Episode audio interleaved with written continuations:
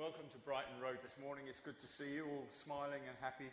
Um, and it's good to welcome those who are at home, uh, online, who are watching us. And um, we're all one family. And it's great to be together uh, on this Sunday morning, especially, especially as a thank you, especially as a morning like this with the sun and the, uh, the blue sky. It's great.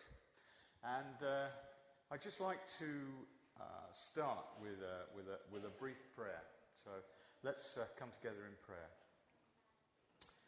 The night has passed, and the day lies open before us.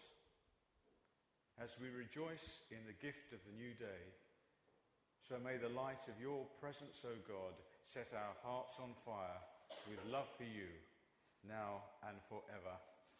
Amen. And in that light, let's um, Let's join together and sing uh, Songs of Fellowship 465. Praise Him, praise Him, Jesus our blessed Redeemer.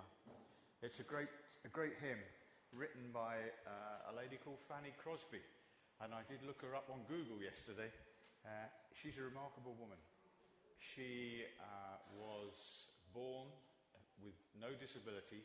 Uh, at the age of six weeks, she caught a disease which left her without any sight for the rest of her life.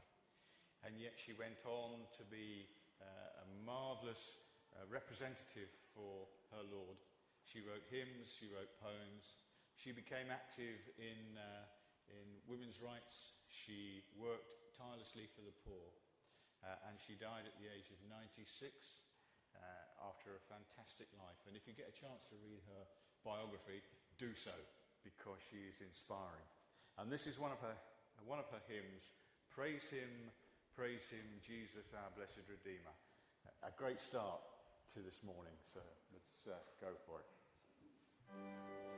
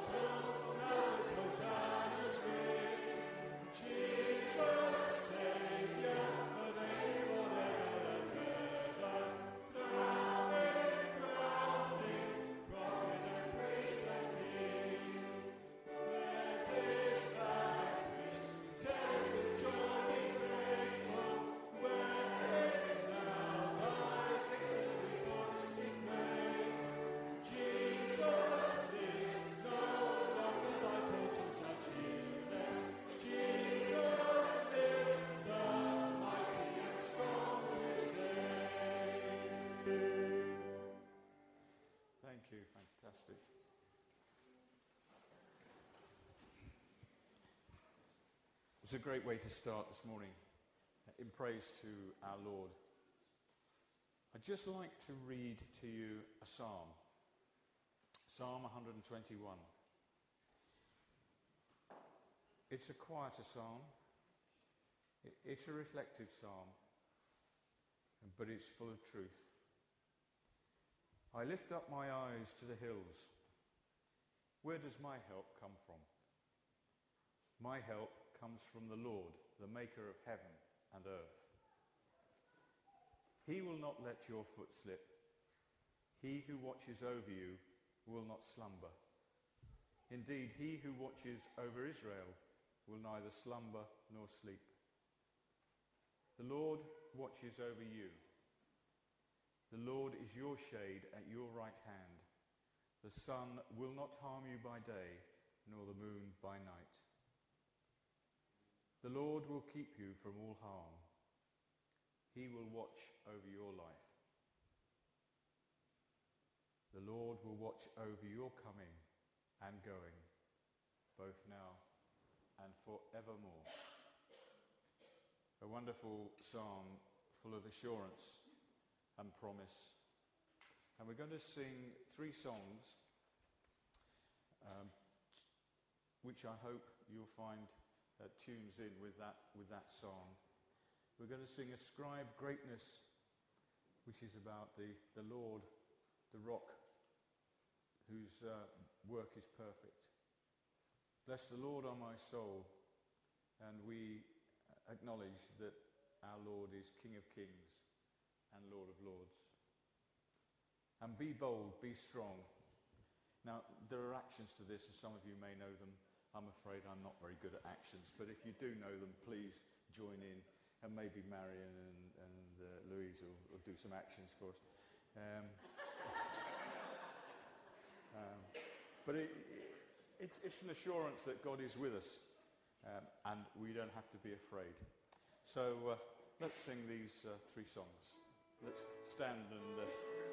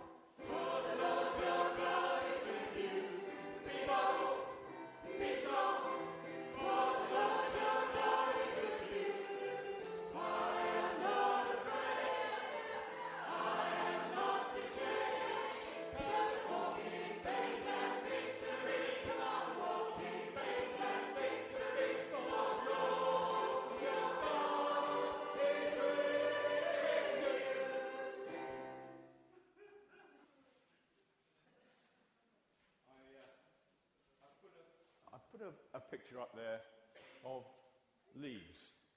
And you know why I put a picture of leaves up there. Um, because it's autumn. And the equinox was a couple of days ago.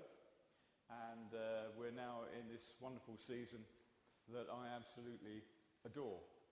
And um, for me, it's, it's a wonderful time because it's a time of, um, in a way, being able to look back over the last year and now starting to look forward to the season of Advent. And shh, I'm not mentioning the C word, um, but Advent comes at the end of, of, of our autumn period. But it's a time now, I think, of rest and looking forward as well as actually looking back. And there was that wonderful poem, which I'm not going to read out to you um, because it's incredibly long, but you know about it Season of Fruits uh, and Mellow Fruitfulness, um, written by John Keats. But that's a poem uh, about time and how we're walking and moving through time and how this month and the next few months in autumn give us an opportunity, an opportunity to look back and see what we've done in this last nine months and where we're going for the next few months and into the new year and in, in the years to come. And it's a wonderful time, but it, it's a time when I find there's a little bit more opportunity for peace and quiet. We're not rushing around as we are in spring. We're not lying around as we are in July and August enjoying the sun and all the rest of it. We're actually being able to reflect and look forward. Now the schools are back and the schools are beginning to sort of uh, wind and ramp up for half term and then um, Advent. And um, the university students are back and learning new things, looking forward. And uh, we've got harvest to come, and then we've got the um, the beginning of the leaves falling, which is why I put them up there. And then everything seems to go quiet uh, and everything is dormant. And we can look forward and make our plans and make our, our ideas uh, and our prayers for where we're going to be and what we're going to be doing. And I would just say that we've got a church meeting this coming week. Um, this isn't a plug, and Tim didn't know I was going to plug um, this, but there is a church meeting this coming week. And obviously, um, the more people who are there to be able to pray together and, and come together and discuss uh, is, uh, is encouraged. But autumn, wonderful month, lovely month of fruitfulness and mellowness, time to reflect, time to look forward, time to be uh, preparing for Advent and then on into the new year. So it's not gloomy time, it's a wonderful time. A time for peace, a time for quiet. Um, I've chosen a hymn for the um, children to leave us because I think they'll be going to their uh, classes. But having said that, I thought they, they could leave to Abba Father. Uh, and we'll sing Abba Father through twice, and the children will be able to leave uh, and go out. And then I'd ask you to continue standing because uh, I'm going to ask us that we say together the creed. Uh, it's something that perhaps we don't do that often in the um, free churches and certainly in this church. But I would like us to join together uh, and say the creed. And, and, for your information, it's the Nicene Creed, so it's the one that's acceptable to um, all denominations, I'm told. Um, so don't feel um, uh, embarrassed or, or worried about it. But I think it's good that we come together as a church, as a fellowship here today, uh, and actually just acknowledge our faith and our belief and, and reaffirm uh, where we stand.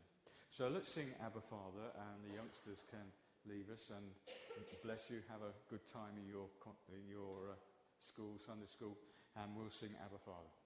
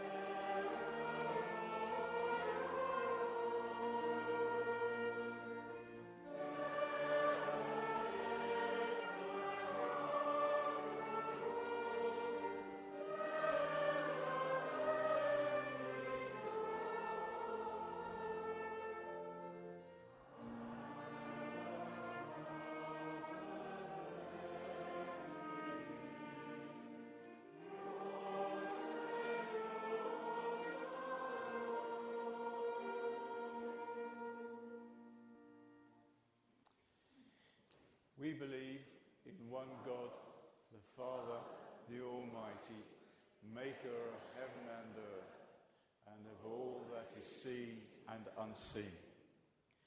We believe in one Lord, Jesus Christ, the only Son of God, eternally begotten of the Father, God from God, light from light, true God from true God, begotten, not made, of one being with the Father. Through him all things were made. For us and for our salvation, he came down from heaven. By the power of the Holy Spirit, he became incarnate from the Virgin Mary and was made man. For our sake, he was crucified unto Pontius Pilate. He suffered death and was buried. On the third day, he rose again in accordance with the Scriptures. He ascended into heaven and is seated at the right hand of the Father. He will come again in glory to judge the living and the dead, and his kingdom will have no end. We believe in the Holy Spirit, the Lord, the giver of life, who proceeds from the Father and the Son.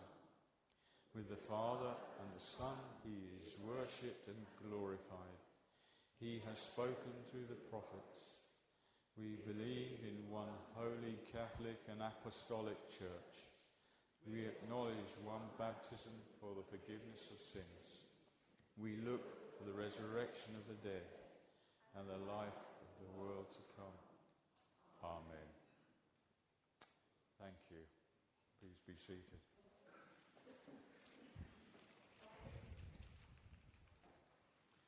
I'm going to ask that we remain seated and sing um, Songs of Fellowship number 40, which is Be Still uh, and Know That I Am God.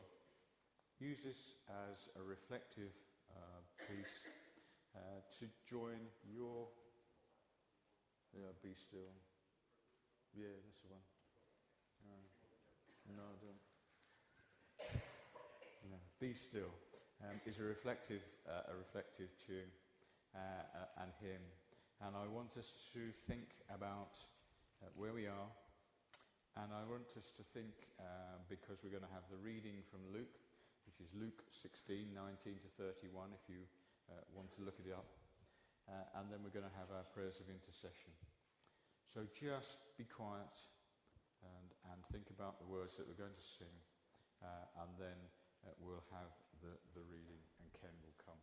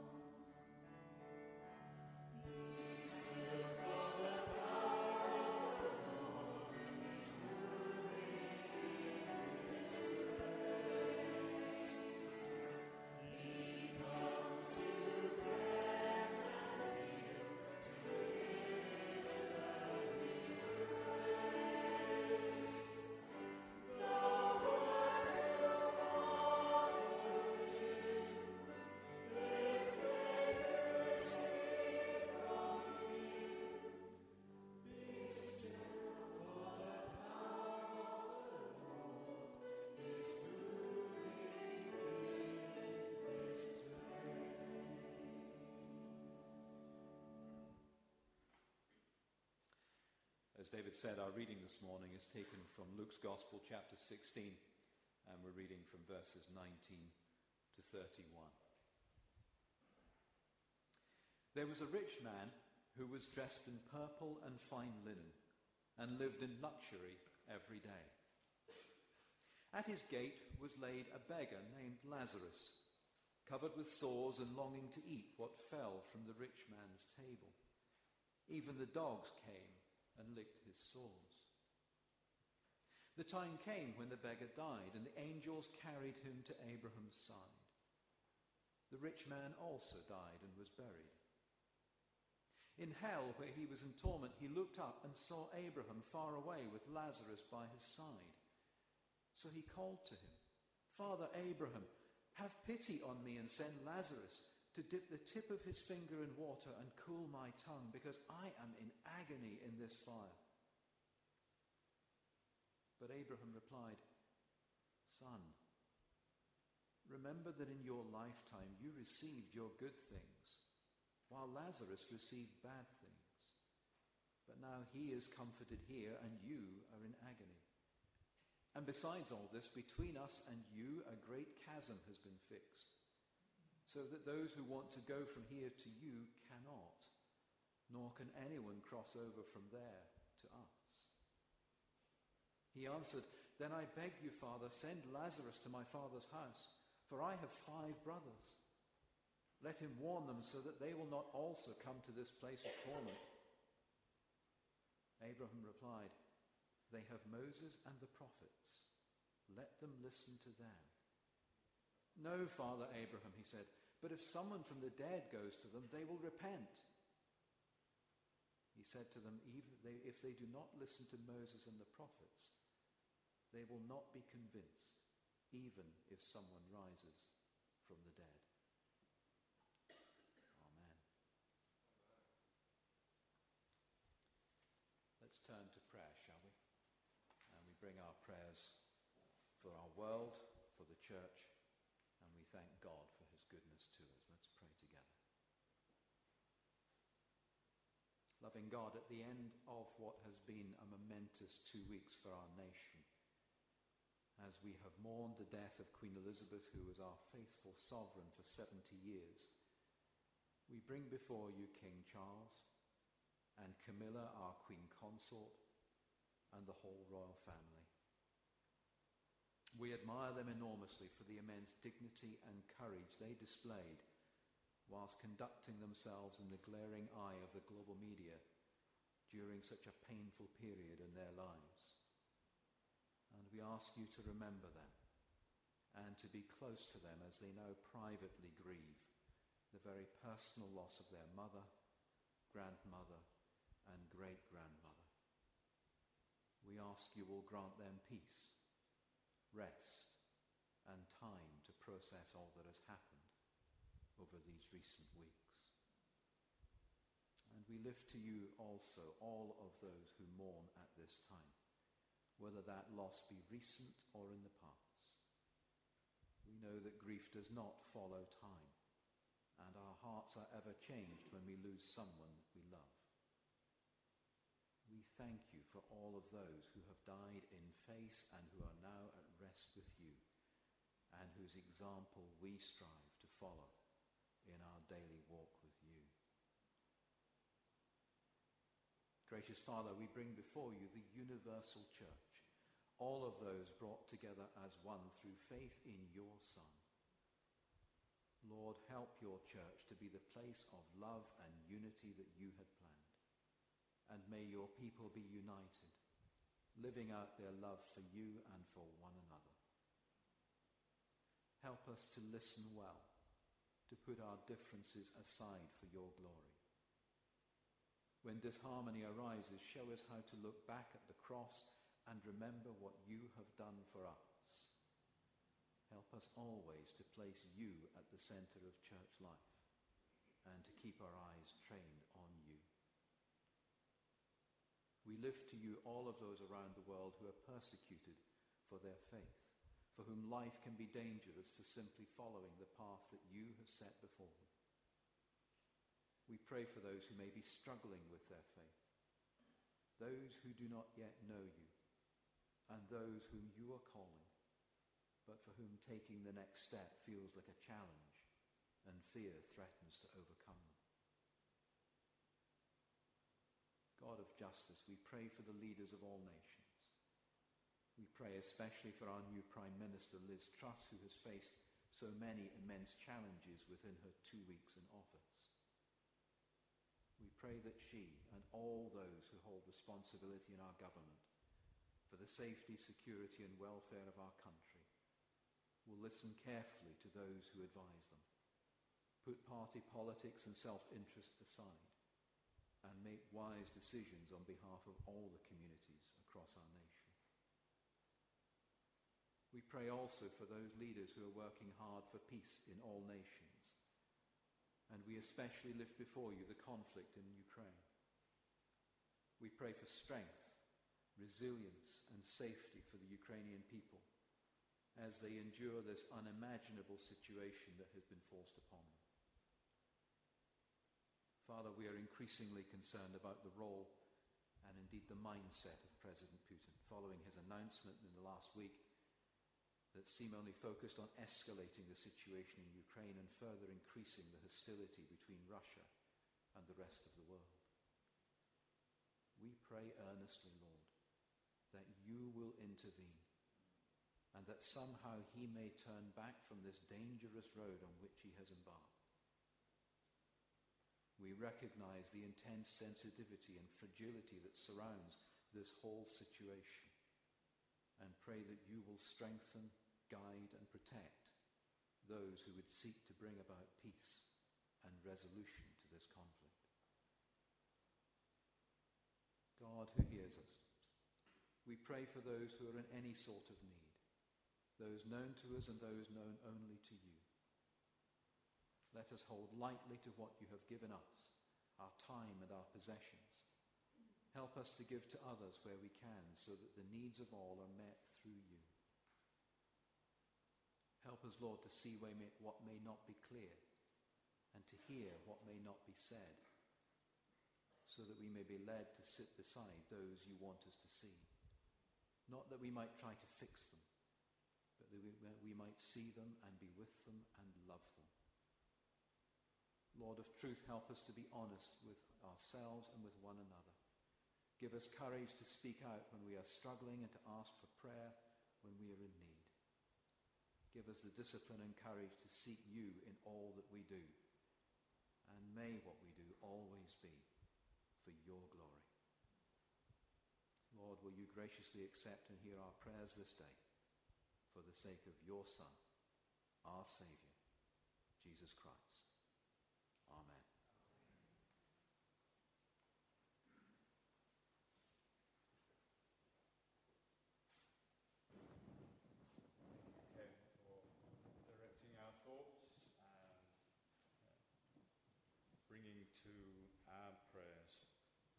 Concerns of this world. Before Tim comes to bring the message uh, and what God has laid on his heart to, to bring to us, perhaps we could sing together that great hymn, Great is Thy Faithfulness. The faithful God who we have heard through this morning uh, comes to us and is with us in our meeting and in our church this morning. So let's sing Great is Thy Faithfulness.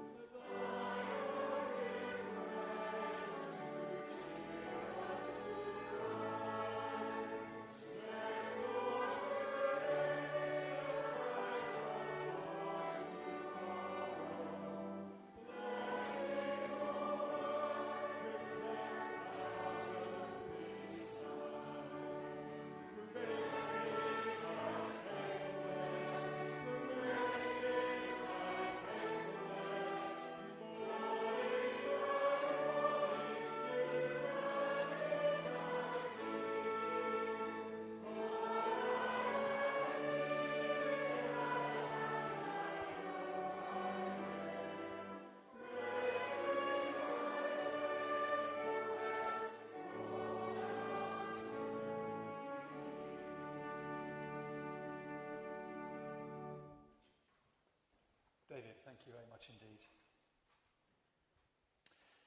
You know, as far as disturbing parables go, I reckon the story of the rich man and Lazarus is right up there with the best of them. It has vivid descriptions of the contrasting fates of the beggar and the rich man, both in this life and in the next. They are memorably shocking. Normally, we kind of put visuals up for, for sermons, but I wouldn't want to show you Lazarus' suppurating sores or the rich man being tormented in flames, so I will leave those details to your imagination. But keep your imagination in check. Don't want you coming over faint or anything. But the rich man has the most expensive clothing. He sits down to a splendid banquet every single day. At his gate lies a beggar, his body covered in sores. Such is the beggar's hunger, he longs to have just some of the crumbs or the debris of food that fall from the rich man's table. But instead, all that happens is the dogs come and lick his sores.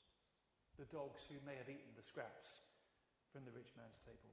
There is something obscene about this extreme juxtaposition of appalling poverty and extreme wealth. But in the life to come, the positions of the rich man and the beggar are completely reversed. Here in the place of the dead, the NIV says hell, it's actually Hades, the place of the dead. Here in the place of the dead, the rich man is perpetually tor- tortured in flames of fire. And whereas Lazarus was starving to death, the rich man now finds himself so tormented with heat and thirst that the prospect of Lazarus just dipping his finger in water to cool the rich man's tongue, ah, how he longs for such relief. But that can never happen. Lazarus is safe now, with Father Abraham hugging him close to his chest and although the rich man can see Abraham and talk to him, the gulf that separates him from Abraham and Lazarus can never be bridged. And there is a kind of poetic justice in their respective fates. The rich man had good things in this life, and his corresponding fate is to be in anguish in the next. The poor man, on the other hand, suffered immeasurably in this life, and accordingly he's comforted in the next. On the face of it, the basic principle seems to be that the more comfortable you are here, the more you're going to pay for it there, which is quite an unwelcome thought for those of us in the West who've been very comfortable in this life. Thank you very much. But it packs a powerful challenge. In our global village, we ignore poverty on our doorstep at our peril. And yet, at the same time, we need to understand that this parable is not the place to come for accurate details concerning the afterlife, how that's going to work. If you want to know what heaven and hell are like, paradise and Hades, then this parable is not the place to come. How can I be so sure? Well, look at the stylized language of verse 22. The poor man dies and is carried by angels to Abraham's side. Is that really what happens when someone dies? Yeah. Don't think so, brother. it is a highly stylized picture of what happens when somebody dies. It happens like that in works of fiction, and that is what we're dealing with here. And let's not forget either that this is the third rich man's story that we find in Luke's Gospel. The first is the rich man who decides the only way he can accommodate his immense wealth is to pull down his barns and build bigger ones. His life was taken from him that very night. The second rich man is the one who summarily dismisses his manager when the manager is accused of dishonesty and then ends up congratulating the same manager because of that dishonesty, for his shrewdness in the way in which he responded to losing his job, even though it cost the rich man a tidy sum in the process. These are fictional parables told by Jesus, and this is a third. It's another story about a rich man. It's the kind of story that you could almost begin with the words Once upon a time, there was a rich man who dressed finely and dined sumptuously every single day. It's that kind of tale. And all the vivid details about the contrasting fates of the rich man and the poor man in this life and in the life to come are part of the window dressing of the parable. If we are to look for a point in the story, you won't find it in the fiery flames tormenting the rich man or in Lazarus getting a comforting hug from Father Abraham. In this respect, it's a bit like a shaggy dog story. All kinds of fascinating details on the way, none of which are really pertinent to the unexpectedly downbeat ending. The literary trope that we have here, contrasting the fate of a righteous poor man with a wicked rich man, was well known the ancient world. It would have been familiar to Luke and his readers. There was an Egyptian tale of a father and son attending the solemn funeral of a rich man and the pitiful burial of a poor man. And the father said to his son, Ah, I wish I want to share the fate of the rich man in the afterlife. And the son takes him on a tour of the world of the dead. And there he sees the poor man wearing the rich man's clothes, which he'd been given as a reward for his good deeds in this life. Well, the punishment of the rich man for his, was for his eye to be the socket in which the hinge of the door to the place of the dead opened and closed everybody time, every time somebody went in. Jewish tradition had similar stories. In one, a pious Jew receives a beggar's funeral, while the funeral of a rich tax collector's son is intent, attended by the entire city. In this case, a friend of the pious Jew is shown in a dream how the beggar is resting in a garden beside a spring of water, while the rich man's son is tormented by thirst with a river of water just out of reach of his tongue. And there are enough resonances between these stories for people to recognize yes, this is the kind of tale that Jesus is telling, and to listen to it in an appropriate way. In a morality story, the details of the story are there for entertainment rather than having a didactic or teaching purpose. And anyway, how do you know what happens in the realm of the dead? In such stories, the knowledge, the understanding, the insight comes to people in a variety of ways. Someone might have a dream. Someone might be taken on a guided tour of the underworld. Someone might have a visitation from someone from the dead who tells them this is what it's really like, rather like a Scrooge having a visitation from Marley in Dickens' Christmas Carol. And that's where Jesus wrongfoots his audience, because the parable takes an unexpected turn. When people were listening to Jesus telling this story, when the rich man asks Abraham to send Lazarus to go and warn his brothers what awaits them unless they change their ways, their expectation would be that this is what's going to happen.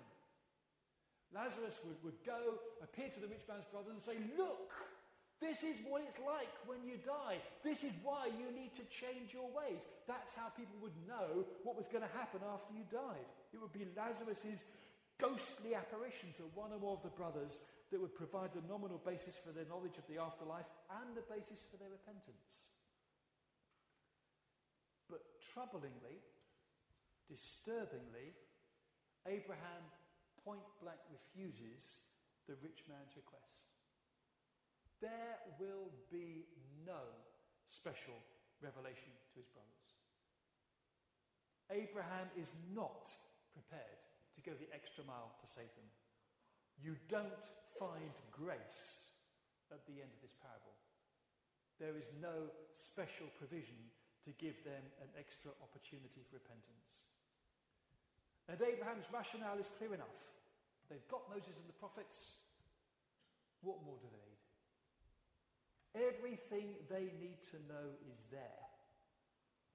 It's down to them to access it, to process it, and to respond accordingly. The responsibility for how we respond to what we know rests with us. And in Moses and the prophets, the choice is set out very clearly indeed. There are two ways you can choose. You can choose the way that leads to death, or you can choose the path that leads to life. What those options entail is unambiguously spelt out, and the call to everyone is crystal clear choose life. But the rich man in the parable did not choose life. He and his brothers chose wealth. The warnings in Scripture were disregarded. Perhaps they were too busy having a good time to pay any attention. Perhaps they just thought the teachings of Moses and the prophets were, were for the little people, and they were in a class of their own. Perhaps they thought their wealth was a God given sign that God was looking upon them with favour. It didn't really matter what they do. As long as the wealth kept coming in, they weren't doing anything wrong. Perhaps they just couldn't be bothered to read the scriptures for themselves or to listen when they attended the local synagogue. Perhaps they didn't bother going to the synagogue. But whatever the case, everything they needed to know was there in Moses and the prophets. It was freely and readily available to them, but they'd ignored it. And any attempt to plead ignorance on their part would carry no weight at all. We didn't know. Well, you should have done. You should have done. Ignorance is not an adequate excuse. Everything they needed to know was there, they just chose to ignore it. But the rich man, the rich man doesn't give up just yet. He issues a second plea to Abraham. Yes, yes, I know they have Moses and the prophets, and they paid no attention to them, but, but if someone were to appear to them from the dead, then they would repent, wouldn't they? Abraham's response to that is crushing. No. If they pay no attention to Moses and the prophets, then someone rising from the dead, even if someone should rise from the dead, that would make no difference to them whatsoever. Oh, my word. That last sentence transports us straight out of the story into Jesus' own awareness that his own forthcoming resurrection wouldn't sway the hearts and minds of those who'd made up their minds to reject his teaching. There is none so blind as those who will not see. There is no shortcoming in the clarity of God's communication to us. The question is are we ready to listen and to believe and to respond? God has spoken. How receptive are we? Sometimes people say, well, why doesn't God prove to us that He's real? Well, God has raised His Son from the dead. I've seen Jesus three times. Amen. That's good. What more do you need? What more do you want? Often it's our attitude that is at the root of our unbelief. And some people don't believe not because they can't, but because they don't want to. And that was the case with the five brothers of the rich man. How does St. Paul put it? Everything we need to know about God has been made absolutely clear to us. And that means if we choose not to respond, then we are without excuse. So make no mistake, we will all be held accountable for our lives. But God has given us the testimony of Scripture. God has given us his own Son, crucified and risen from the dead for us. By trusting in him, we are saved.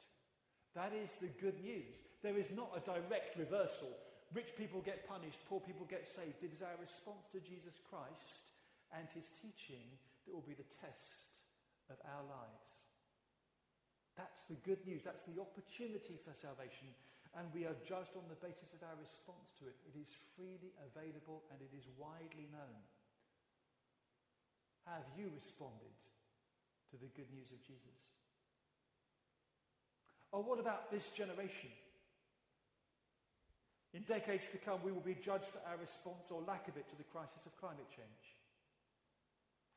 The evidence against us in terms of the long term damage we're doing to our planet is crystal clear, and we shall be judged not just by posterity but by God Himself for the damage we are doing because the evidence is crystal clear. How do we respond to it? At a personal level, all of us will be held accountable for how we use the material and personal resources that God has entrusted to us.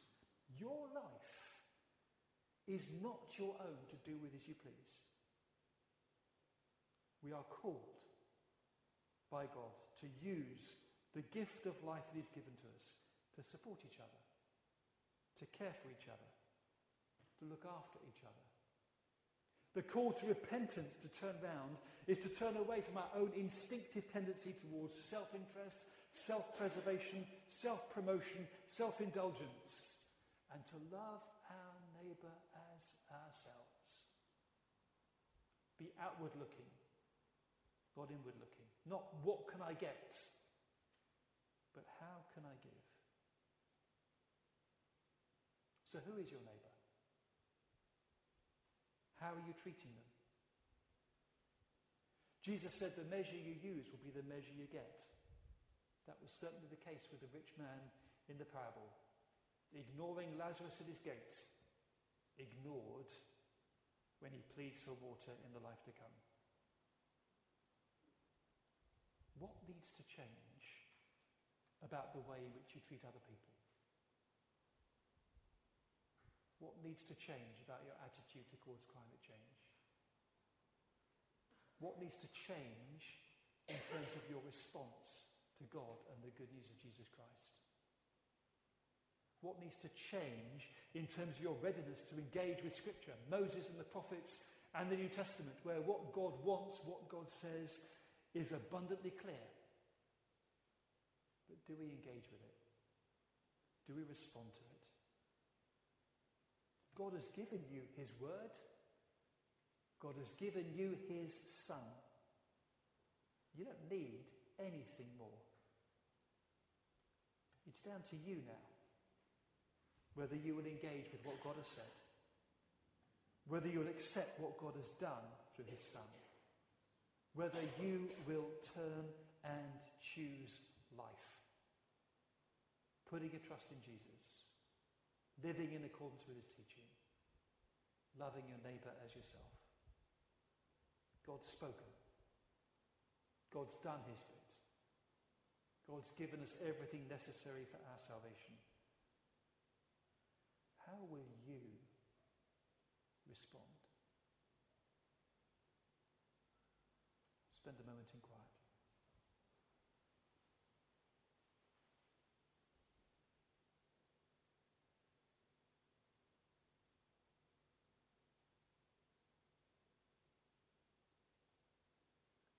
If we are disturbed, let's recognize that's precisely what Jesus intended to do in telling this parable.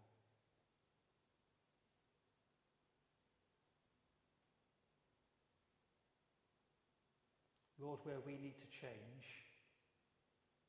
make that very clear to us.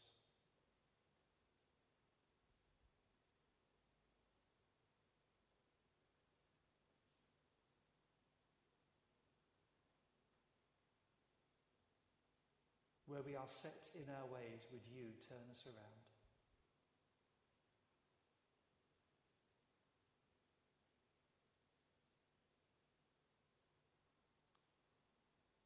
prompt us by your Spirit to listen to you, to trust you, to obey you, to honour you. Thank you for giving us life.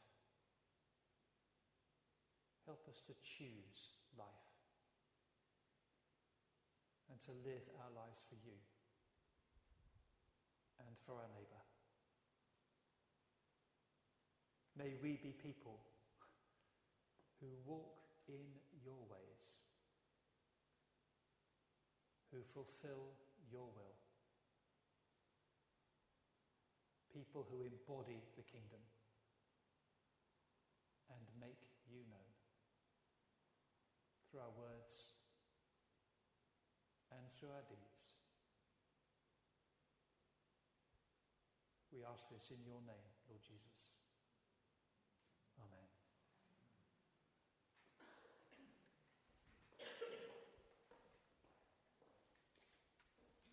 Lord of the church, we pray for our renewing.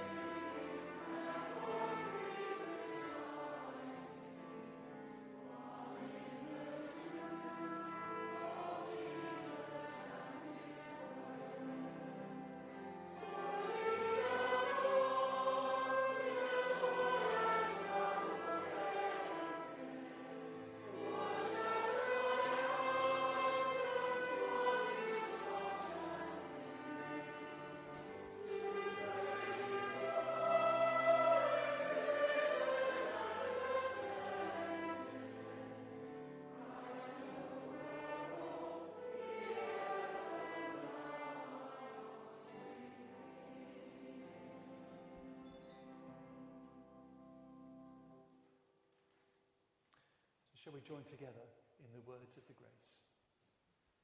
May the grace of our Lord Jesus Christ and the love of God and the fellowship of